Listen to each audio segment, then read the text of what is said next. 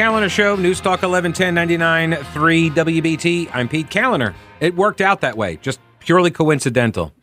704 570 1110 1 800 WBT 1110. If you would like to uh, chat about anything, um, I'm going to move away from the Madison Cawthorn stuff. I, I think we've given him his due uh, and the stories they're due so far. Um, do, do, do. Oh, but there is this related. It is sort of related to uh, to the congressional election, but not specifically to that district. This story just came down moments before I began the program, so I've been reading bits of it as I, you know, during the commercial breaks. And uh, headline: Princeton University investigating Sam Wang for research misconduct toxic workplace issues. This comes from the New Jersey Globe. Uh, who is Sam Wang? Pete, why are you reading us a story about Sam Wang? All shall be revealed. Hang on. Princeton University has launched an internal investigation of Sam Wang, the controversial head of the Princeton Gerrymandering Project. Are you starting to sniff out? You sniffing it out? You, you figuring out why this matters to us? The Princeton Gerrymandering Project. After members of his staff alleged he was manipulating data to match his personal agenda and also for mistreating people that worked for him. I don't really care about that uh, component. I mean, yes, yes, I care about people being mistreated, whatever but I'm more interested in how it affects me. And by me, I mean the whole state of North Carolina, not New Jersey.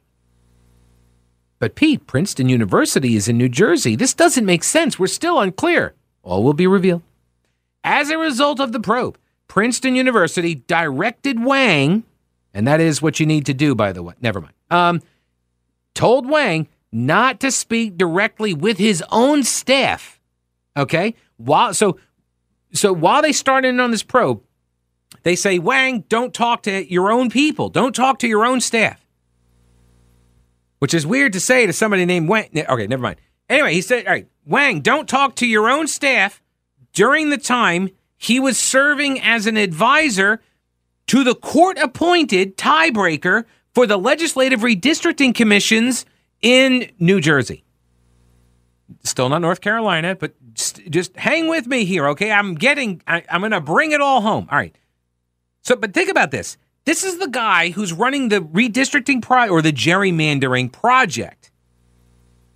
And he's told he cannot talk to his own personnel. Meanwhile, he is the advisor to the court. The court appointed tie breaking vote on the redistricting commission in New Jersey. So this guy is in the ear. So Wang is in the ear. All right, I'm going to say that differently. Sam Wang has the ear of the tie breaking vote in New Jersey's quote unquote independent redistricting commission. And Sam Wang has an agenda. Complaints were filed before and during the time Wang was serving as this advisor. The advisor was never told. While working on New Jersey redistricting, Wang was accused of manipulating data to achieve the outcome that he wanted. This is according to three different individuals. Three different people say, quote, he would, well, one said, quote, he'd fudge the numbers to get his way. He had an agenda. He was good at hiding it when he had to, but it was clear Sam wanted Democrats to win. no way! Democrats putting their thumbs on the scale of an independent redistricting anti gerrymandering project? I'm shocked. Here are your winnings, sir. Oh, thank you. Thank you very much. He wanted Democrats to win, and he was willing to cheat to make that happen. This is from somebody that worked for him on the project. Princeton Gerrymandering Project, which now that I read the title or the, the, the name of that organization, I mean, I really can't, I really can't say, uh, I mean, that's just my fault. the Princeton Gerrymandering Project. They tell you what they're all about right there in their name, right? Right. Everybody just assumed that they the gerrymandering project that they were working against gerrymandering, but no, if you just read the name, it's it's the gerrymandering project. That's what they're interested to do. Staffers raised considerable objections to a report that Wang had written on New Jersey's congressional redistricting that they said was biased. A senior legal strategist on Wang's team, a graduate of a top law school who had clerked for two federal judges, worked through the night to rewrite sections that were tilted in favor of the Democratic map in a bid to seek the appearance of greater objectivity. What does that sentence mean? There's a, a senior legal strategist on the team with all this experience had to go through and rewrite large portions of this report because it was so obviously tilted in favor of the Democrats. The guy who uh, was on this, uh, he was the tiebreaker. Justice, uh, he's a, a former New Jersey Supreme Court Justice John E. Wallace Jr. said that he relied on Wang's evaluation of partisan fairness of the maps in his amplification of reasons for why he voted for the Democratic map. So the guy who cast the vote for the New Jersey congressional maps, the tie breaking vote, that guy said he relied on Wang's evaluation. Wallace was not aware that Wang was facing a probe. All right, I'm going to say that a different way. Uh, Wallace was unaware that his advisor was under investigation at Princeton for research misconduct. The New Jersey Globe reported in back in January that staffers from the Princeton Gerrymandering Project quietly gave Democrats some valuable feedback that would ultimately play into their final map submission. That Republicans were doing a good job limiting the splitting of towns and municipalities, and Democrats needed to do better. See, so the, the Princeton Gerrymandering Project was coaching. They were coaching Democrats on how to do battle in the gerrymandering redistricting wars.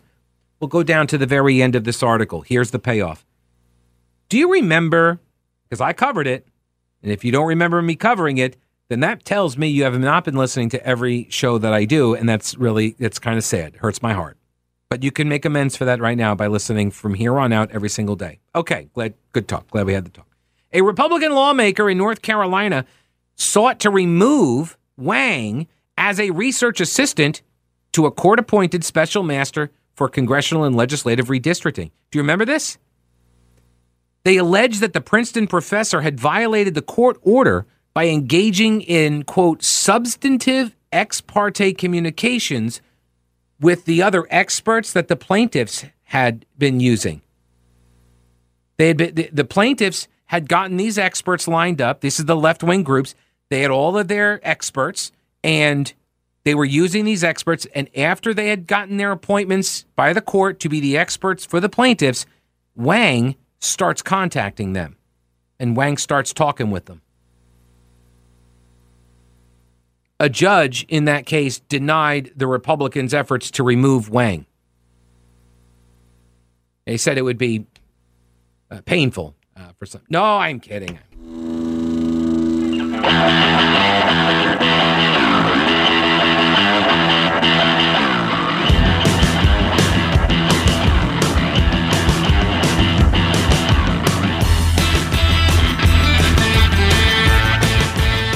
News Talk 1110 99.3 WBT. We're talking about Sam Wang out of Princeton University, Princeton Gerrymandering Project and Electoral Innovation Lab. Staff members of the PG, uh, sorry, the PGPEIL, as I like to call it, um, they were instructed not to speak with Wang in early January. On March 1st, a senior human resources manager at Princeton University told the staff at the Electoral Innovation Lab that the investigation was still ongoing. North Carolina State Senator Ralph Hise said, quote, From the beginning of the remedial redistricting process, Dr. Wang's involvement was problematic, yet no one took our concerns seriously. The allegations that he skewed data to favor Democrats during the New Jersey redistricting process should absolutely call into question his involvement in North Carolina. After all, the court accepted a map drawn by the special masters team. The North Carolina Republican uh, Senate leader, uh, uh, Senate President Pro Tem Phil Berger's office, pushed out this write up saying Wang was hired as an assistant to the court appointed special masters in the North Carolina redistricting case. That happened in February. Before his hire was announced to the parties in the lawsuit, Wang had contacted the other side, the non Republican General Assembly side, the plaintiffs, okay, the plaintiffs, the Democrats, the lefty groups that were suing. Wang contacted their experts, asking them for data, asking them for information, since he had, quote, been approached to evaluate the remedial plans for North Carolina, even though the court order forbade those experts from engaging with the special masters team. Do you see what? Do you understand what's going on here? You, so you got three. Think of it like this: there are three groups: plaintiffs, defendants, and the the judges. Okay, the plaintiffs are the lefty groups that sued over the maps. The defendants are, are the Republican General Assembly leaders, and then the judges. They all have their own experts. The judges bring in what they call the special masters. The special master is some. I think they uh, they named a couple of them. One of whom I think was Sean Trende. I think they were. I think that's right. He well, Sean Trende did some work up in Virginia. Anyway, he's with Real Clear Politics. And anyway, point is here that they appoint these special masters to sort of ride herd, so the judges don't have to. Theoretically, you're bringing in special masters that have expertise in these areas, but they're going to need some help especially if you're running through mathematical formulas and algorithms and all of these different analyses that the, the mathematicians and the uh, the the professors use, all of the different experts that the lawyers ha- or the uh, uh, the defendants have and the plaintiffs have. Again, because they all have their own experts, they all run different analyses, and they come up with different hypotheses and different explanations and all that. By the way, our guest in the first hour, Chris Cooper, he was actually one of the expert witnesses called by the plaintiffs, the, the, the liberal groups. They used him because his argument was there's no other explanation for the uh, the lines to be drawn except to maximize Republican uh, victories. So they use him as an expert witness. They do the same thing with these mathematicians. The ma- but the problem is with the math guys, nobody understands those formulas. So then the other team has to bring in their math guy to look at the other math guy, and then you know they look at all the formulas and stuff. But the judges, special masters, they don't know what this stuff is about. So they bring in their guys. And that's where Wang comes in. I'll rephrase that. That's where the Princeton gerrymandering project comes in. They were acting as the advisor to the special masters. And that's when Wang starts making phone calls to the uh, plaintiffs' experts. This was a violation so obvious and egregious that the plaintiffs' lawyers, when they found out about it, they immediately informed the lawyers for the General Assembly and the court. They were like, we just want to let everybody know this guy started making phone calls. We didn't have anything to do with that. Because that that'll get you in a lot of trouble as a lawyer. So legislative ex or uh, the legislative leaders, the uh, uh, the defendants in this case, asked for the court to remove Sam Wang from the team because of the ex parte communications, which means you know separate outside of the uh, the the presence of the other parties, which is what he was engaged in. It absolutely is what he was engaged in. It's textbook definition. He's having conversations with these other experts, saying, "Hey, what can you give me? Can you give me some data? Let me see your plans." The motion was denied. The remedial process concluded. The court accepted a congressional map that was drawn by the special masters team, including Wang, that had only one competitive district. And that's the, yeah, the one competitive district. This is why State Senator Jeff Jackson is going to walk into Congress here in Charlotte, Mecklenburg. They gifted him that seat because he bailed on the U.S. Senate race against Cheri Beasley, right? So Jeff Jackson's going to get himself a seat because Sam Wang put his thumb on the scale. Because Sam Wang is a corrupt, partisan hack out of Princeton, and now he's getting investigated because his own staffer said he was willing to cheat to make Democrats win. I know I'm as surprised as you.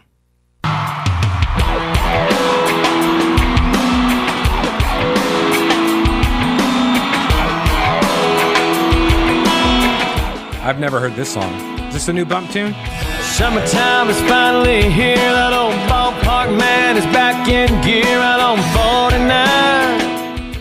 That's right. This is Kenny Chesney. He's on tour. It's the Here and Now tour at Bank of America Stadium this Saturday. Do you want a pair of tickets? You know you want a pair of tickets.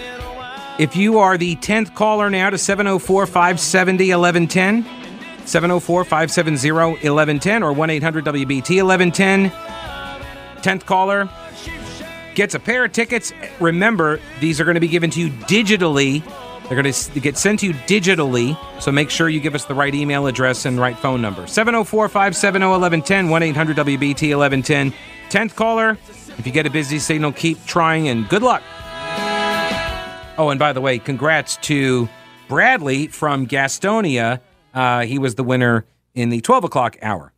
Maybe you could be the winner this hour, and then I read your name and the town you're from. If you're the 10th caller, it's just gravy. I mean, going to the concert's just gravy after hearing me read your name, I know. But I'm a giver. What can I say?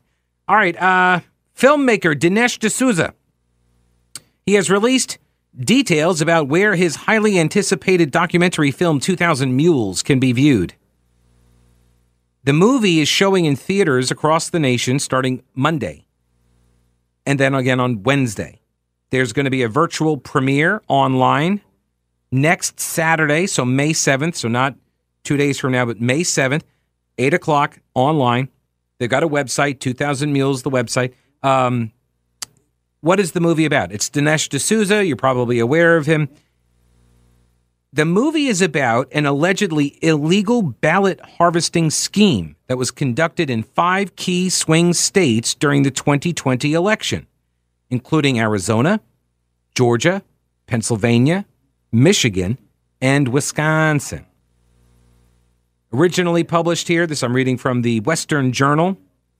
These are all states that former President Donald Trump won in 2016, but then flipped to Democrat President Joe Biden just four years later. The vote integrity group, True the Vote, worked with D'Souza on this movie, 2000 Mules. So, what's a mule? Well, glad you asked. A mule is a term used in the movie for those who repeatedly pick up batches of ballots and place them in the drop boxes. Makes sense, right? Like a drug mule or the mules that they used to cross the the mountainous areas when transporting things, right? In the new trailer, True the Vote's Greg Phillips says, quote, We identified in Atlanta 242 mules that went to an average of 24 drop boxes. So about 10, or sorry, 24 apiece rather, right? 24, 242 mules that went to 24 drop boxes on average. In Philadelphia, we've identified more than 1,100 mules. He also said that True the Vote has 4 million minutes of surveillance video from around the country allegedly showing mules in action during the 2020 election. They used cell phone geo tracking as well as the surveillance video to show this network of mules in battleground states busily collecting ballots from Get Out the Vote NGOs. Those are non government organizations, NGOs. These are your left wing funded nonprofit groups, like Stacey Abrams' group. So they've got this data, they got the video. It shows all of these people running around collecting ballots from the different NGOs, from the different organizations, and then stuffing them a few at a time into multiple drop boxes in the dead of night. There are serious issues with chain of custody when it comes to absentee ballots or mail in ballots. Serious issues. A mule is anybody who went to a drop box 10 times or more during the 2020 general election. For each of the 2,000 mules, the average number of drop box visits, though, was 38, with an average five ballots deposited per visit. I will do the math. That is 380,000 votes that were potentially corrupted. They're suspect. They have to be. The cell phones have unique device information, which pings off of cell phone towers, shows you where the cell phone has been, down to an 18 inch diameter. This technology is used by thousands of phone apps tell you, you know, what your weather is like, your nav systems, all of that. Police have been using pings and such, right? I'm sure you're aware. They're hell, the New York Times reportedly paid for the cell data so they could track down people who were at the Capitol on January 6th. That's how they've been doing a lot of that uh, work. So the mules followed a pattern of repeatedly going to a Dropbox location and then back to the offices of the NGOs during the elections in places like Atlanta, Philadelphia, and Yuma, Arizona. Stacey Abrams' group in Georgia called Fair Fight Action is an example of an NGO where the pattern showed up. Pings don't lie. To guard against accidentally picking up people who happen to pass by a Dropbox location regularly, like let's say you just work someplace and your cell phone's in your pocket, you're going to and from work, and you're like, oh, walk by that Dropbox, but you're not putting anything in it, right? You're just walking by. So, how do you screen those people out? Well, True the Vote bought the cell phone data for September, October, and November, showing before, during, and after election season. So, only the cell phones that showed up at the drop boxes when voting was occurring were included in their data so they could screen out. If you were walking past, now maybe you got a job and it started just coincidentally during early voting. And so now you're going to get caught up in the pings. Okay, all right, fine, so be it, right? Only those cell phones, though, showed them at drop boxes when voting was occurring were included.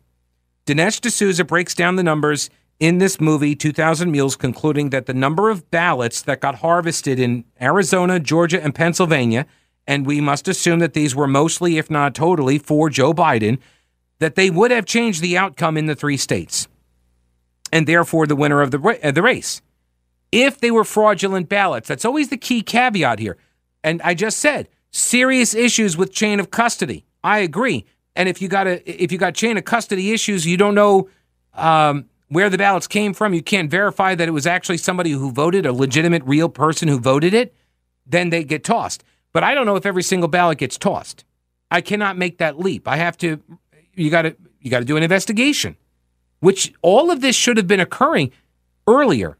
I'm kind of ticked off it's taken this long, but kudos to them for at least doing it even if it's coming almost now uh, what 2 years late.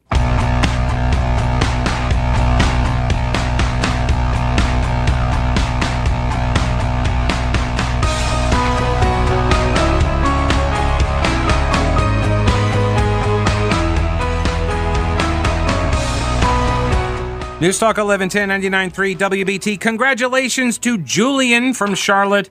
He won the uh, uh, the second set of Kenny Chesney tickets. Don't worry. You got two more chances, I think, right during Brett's show. Brett's giving some tickets away too. I don't know how he's going to do it. Probably in a way better, more creative way than I've just done it. But I mean, that's that's Brett. So he's he's more creative than I am. so he's probably got a better way to do it. But he's going to give away a couple pairs of tickets as well. So stay tuned. Hang on his every word. Um, Charlotte Mecklenburg Fraternal Order of Police Lodge Number Nine made its endorsement for district attorney, and it's the district attorney. Yeah, spoiler alert, same guy. Spencer Merriweather has diligently served the citizens of Mecklenburg County since being appointed as district attorney in 2017. Prior to his appointment and subsequent election to DA, he served as an assistant DA for 11 years. Under his tenure, Merriweather has prioritized the need to vigorously prosecute and hold violent criminals accountable. Wait, really? No, yeah, that is what it says. Okay. Uh, he has implemented innovative programs and strategies to support crime victims, obtain justice, and make our community a safer place to live and work. Yeah, that's what that says.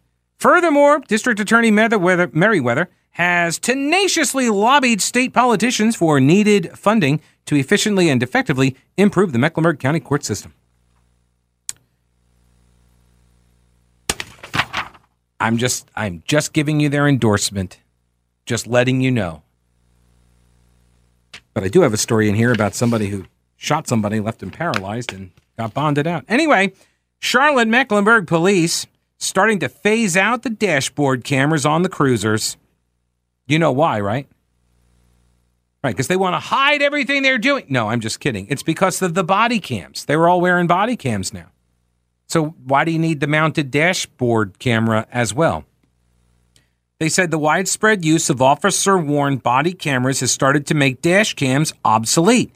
In the audit, it also found CMPD is doing random monthly reviews of body camera footage to promote officer accountability. CMPD said supervisors are supposed to note any concerns found in the footage that officers can then work on. But the audit found there are about two dozen supervisors or so that did not find any concerns in any of the videos that they reviewed. Which that's that's not believable. You got to find some no one's perfect here, right? You got to find something. This is I think I told this story about the old history teacher that I had, social studies teacher I had back in high school, Mr. Peacock who sounded like the penguin. He, that's what he did. He sound, he was from South Carolina. He was like hilarious. He he had rolls of toilet paper that he kept in his cabinet. He would bring them out whenever somebody would make an excuse for not doing the assignment. You want mommy to wipe your butt? Huh? Here you go. And he would try to throw like the, the toilet paper. You can't do that now. He put the toilet paper in the kid's face. He had a bottle of water and he drew little tears on it. He would shake it in people's faces, in the students' faces. Oh, go cry, go cry, stuff like that. Oh, he was hilarious. I don't remember anything that he ever taught us, but um, but he said, well, he said at the beginning of the year, he wrote a list of numbers in the top right corner of the chalkboard, and he said A, B, C, D, Fs. These are the numbers. This is what I have to pass a certain number of people with A's, with B's, with C's, with D's, and F's. And like there had to be like three or five or something like that. F's. Like I got, ah, I got to fail you. Yeah. And he would tell this one guy, if you leave my class now, because he was disruptive. No, it was not me. I was not, it was not me. But this one guy was disruptive. And he said, if you just go away for the rest of the semester, then I won't mark you absent. So you won't get any truancy demerits, you know, but, um, but you'll get the F because you, like you're on pace to get the F anyway. So like, why don't I just give you the F? You don't come and then I won't report you for not being here. How about that? And the guy didn't take him up. And then he was like, "No, no, I'm coming in." And he, he like showed up for like the next like three straight days of class, and everyone was like, "Oh my gosh, Alan's here," and uh, and then he got arrested. Yeah, they found a whole bunch of stolen merchandise in his house. Anyway, um, he didn't come back. He should have just taken the F. The audit said CMPD needs to consistently enforce its body camera policy. It said policy violations stem from inconsistent enforcement. The audit also found through interviews and a department wide analysis that officers were not consistently testing the body cam features. I mean, who reads the instructions on these things? Oh yeah, I'm supposed like the like you're supposed to test these things like once a month. Do you know you're supposed to test your smoke alarms once a month? Really? Yeah, exactly. I was reading through because we have the new house. I'm reading through the smoke alarm because it starts going off. I'm like, why is this thing going off? It starts chirping at me in the middle of the night. That's always fun at 3 a.m. So then I press the little button on it. Well, first I have to go to the garage, get the ladder, bring the ladder in, get all the way up there, press the thing, and then it stops. And then I'm like, okay, great. But then the 24 hours later, did it again. So that's it. Like, do you get the 24 hours after that? Then it's going to keep chirping and it won't stop. So it was a battery. It's a brand new brand new house, brand new smoke alarm, but I guess they just probably bought all of the smoke alarms in bulk, and so all of the batteries are probably dead. I don't know. So they're all up there, and so I have to swap them out. But anyway, that's what prompted me to read the booklet for the smoke alarm, because otherwise, who would read that? So I read it, and right at the beginning, it says, I'm supposed to test this thing once a month? I'll take things that are not going to happen for 500, Alex. Thank you. Yeah, not going to happen. Uh, what else? Um, I did that. I did that. Oh, CMPD looks like they might be cracking down on the uh, the bike uh, the bicycle gangs. I always I never want to call them the bike gangs because it sounds, you know, it's it, it sounds like the Hell's Angels, and they're not. Although I mean they are jerks, but they're not. They're. It's not like like the motorcycle gang, like the sort of stereotypical idea. They're bicycle gang. These are people on bicycles, but they are still thugs. They're still criminals. They're engaged in criminal activity. Just because they're 11 and 12 years old doesn't mean that they're not acting like criminals. So now CMPD, according to Morgan Francis of Queen City News, they're executing, well, not the people, but the full court press. All four parents of these kids that got arrested for assaulting people and the like, they, the parents got charged with contributing to the delinquency of a minor. But you'll be happy to know that two of them are already out on bond. Two of the kids already on a bond after leaving somebody paralyzed. We'll see you tomorrow. Don't break anything while I'm gone.